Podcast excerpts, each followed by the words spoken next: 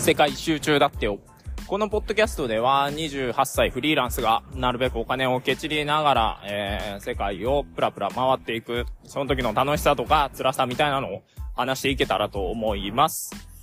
はい。ベトナム最終っていう風にエピソード上げちゃったんですけど、そういえば治安と日本食について話していなかったなと思いまして、でね、やっぱり旅行する上でね、やっぱ治安っていう、海外旅行では治安って結構気になるじゃないですか。それとか日本食とかね、長期で行っていると恋しくなって食べたくなるっていう時もあると思うんで、それはね、ぜひ、えー、話していきたいなと思います。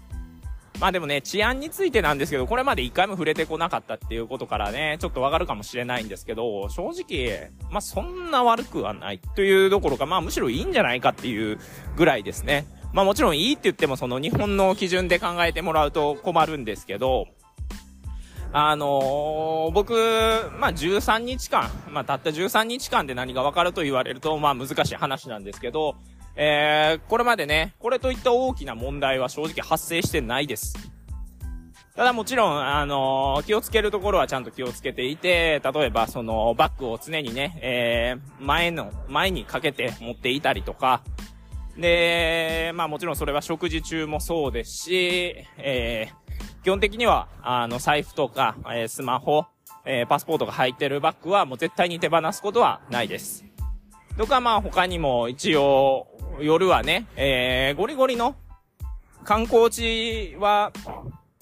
こう、行ったりとか、えー、するんですけど、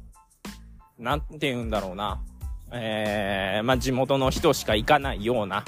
場所であったりとか、暗い路地とかにわざわざ自分で入っていくなんてことは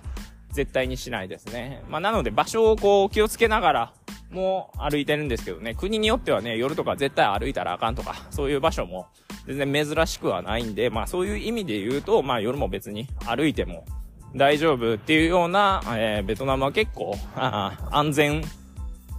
そうかなっていうところですね。で、まあ僕だけが言ってるって言ってもあれなんですけど、あの、外務省のページを見たら、ベトナムの、あの、治安に関しては、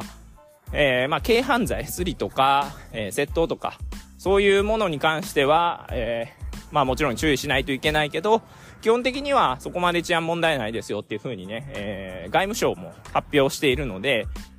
まあこうなんだろう、この国は本当に安全なのかなって不安になってる人がいるのであれば、まあ、ちゃんと、あの、注意するところは注意していったら、あの、そんな危険な目に遭うことはないのかなっていうふうには思います。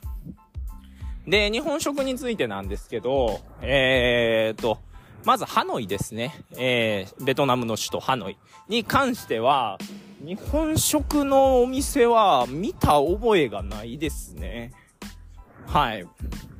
あの、もしかしたらあったのかもしれないですけど、少なくとも僕の目には入ってこなかったですね。まあ、生地一週間、一応街中、まあ旧市街がほとんどとはいえ結構回っていたので、それでも見当たらないっていう風になると、まあ本当に少ないんじゃないんかなって思います。全くないっていうことは多分ないとは思うんですけど、まあ、えー、かなり珍しい方なんじゃないかと思います。じゃあ翻ってあの、ホーチミン、経済都市ホーチミンはどうかというと、ホーチミンになるとけ、結構というんですかね。まあ、あのいくつか見かけることは見かけます。で、まあこれハノイの特徴でもあるんですホーチミンの特徴かな。ホーチミン結構、あの外資の企業が多くて、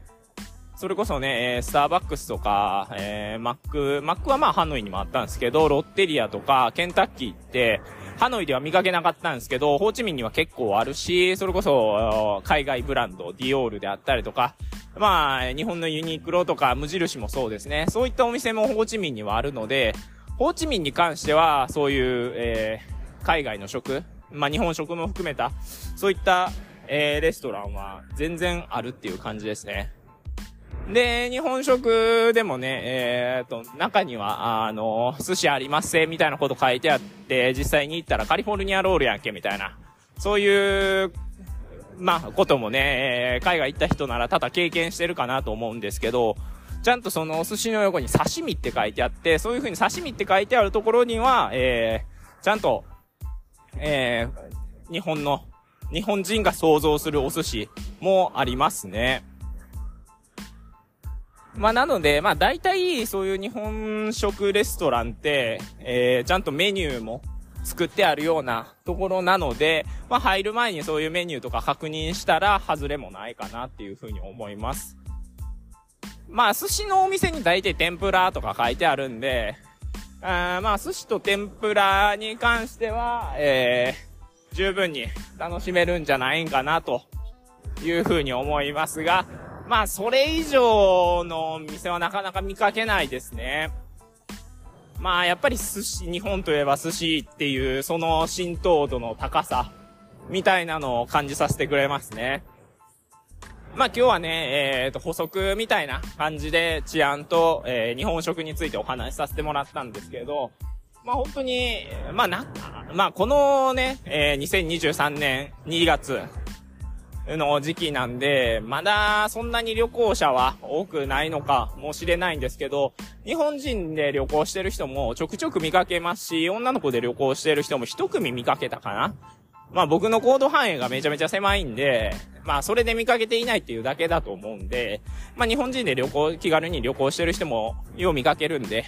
あの、そんなに、えー、めちゃくちゃ心配にならずとも、ベトナムには来れると思います。ではね、えー、次はようやくカンボジア、多分次こそはカンボジア、言い漏らしてることはないはずなので、えー、次のポッドキャストまたお楽しみにしておいてください。では。